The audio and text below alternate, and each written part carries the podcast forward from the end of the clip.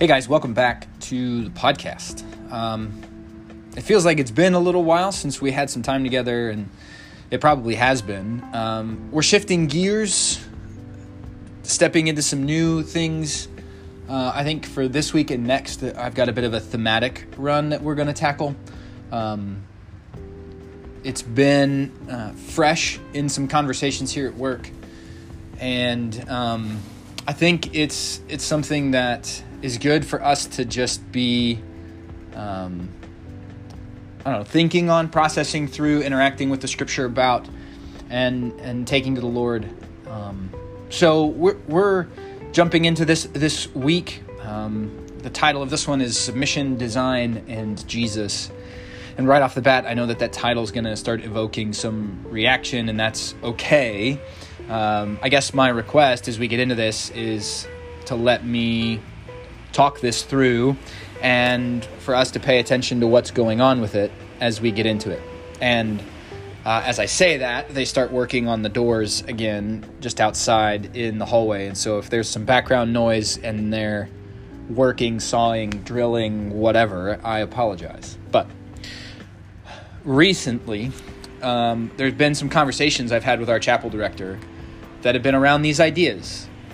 And um, recently, the teachers in our biblical studies department had an opportunity to speak in chapel as a panel. And at CCS, we call it the panel of wisdom. And it's always um, a, a, good time. It's fun, it, it's an engaging thing. Uh, our students get to ask questions, and then we get to prepare responses to those questions. And so this time around, we did it a little bit differently, but our chapel director led us with prompts and questions, and then we addressed topics that we had prepared in advance. Um, I took the opportunity to speak about love from the viewpoint of the Bible and the four Greek words that get translated into one English word, love. But the four Greek words are eros, which is uh, the Greek word for romantic or erotic, love and affection, uh, storge, which is a friendship and a familial kind of love. Um, phileo, which is uh, brotherly love or brotherly affection. Uh, normally it's translated brotherly love. It's where we get Philadelphia. Um, it is about the friendships that we choose.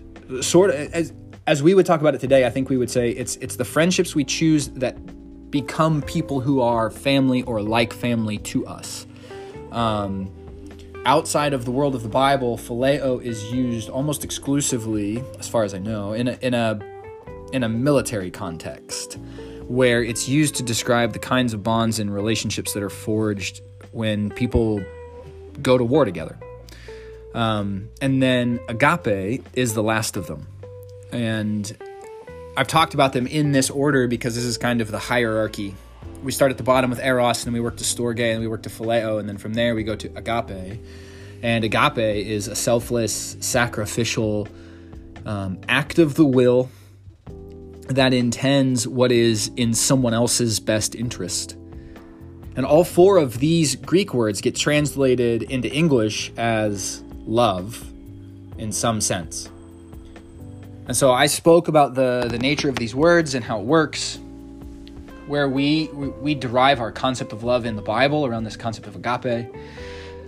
One of my colleagues spoke about how we honor our parents and the people in our lives who are in authority over us. Uh, we were talking about love and honor. We've been talking about love and honor this year, and so this was another way that we could do that. I, I picked love. He chose to talk about honoring our parents and the fifth commandment in the ten. Um, he, he mentions submitting to those who are visible authorities is indicative of how we then submit to God's authority, and I think he's right here. Uh, another of us, and the only woman among us on the panel, spoke about surrendering our lives to the Lord, and why really none of the other things that we talked about in chapel matter until we surrender to the Lord. And lastly, a colleague and our MC kind of had a, a, bit of a back and forth discussion about how we deal with our loneliness and our pursuit of relationships. They discussed how we live surrender to the Lord for ministry while we navigate being single or being married and the things that come along with that. The time seemed to be good, and feedback for it has been positive in what I've experienced. But what stayed with me from that conversation is the concept of surrender or submission. All of us talked about submission and surrender without planning to talk about it specifically. Uh, none of us really coordinated our efforts once we had topics picked. We all kind of briefly discussed, well, what are you going to talk about or what are you going to say because we didn't want to be sort of stepping on each other. But once we had topics picked, nobody got together and said, hey, let's all talk about submission or surrender. That just kind of happened organically with the leadership of the Holy Spirit. We all mentioned our need for submission in the lives of Christians, being rightly submitted to our authority, learning to yield our will to that of God. I talked about it when I talked about agape in 1 John chapter 4. And so we stumbled into that topic, I think. But the topic has stuck with me. And when I get the chance to teach on the topic of original sin and the text of Genesis 3, I always want my classes to discuss what it means that Adam and Eve took from the tree when they knew the command of God to avoid the tree and the fruit from that tree. This may not seem to be connected to this idea of submission, but I, I promise you that it is. My students will always tell me it means that Adam and Eve were disobedient. And they're not they're not wrong. They're right. It does mean that they were disobedient.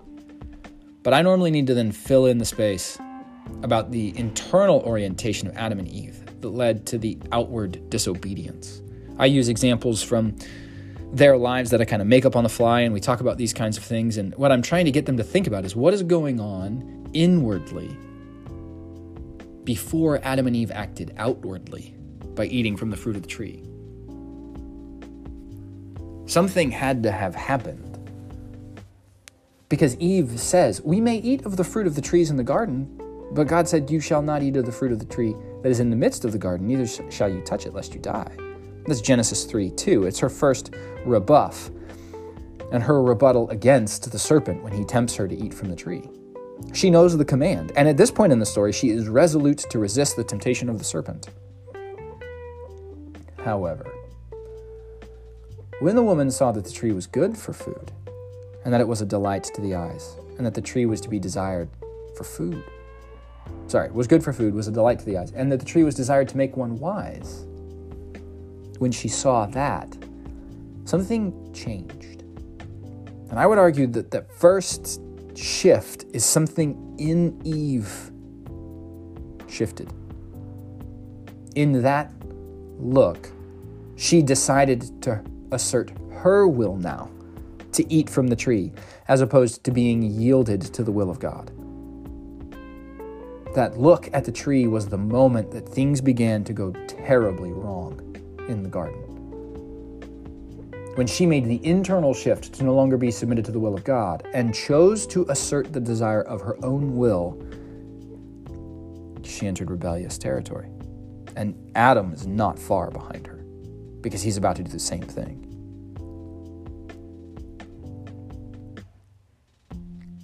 It's the inward disposition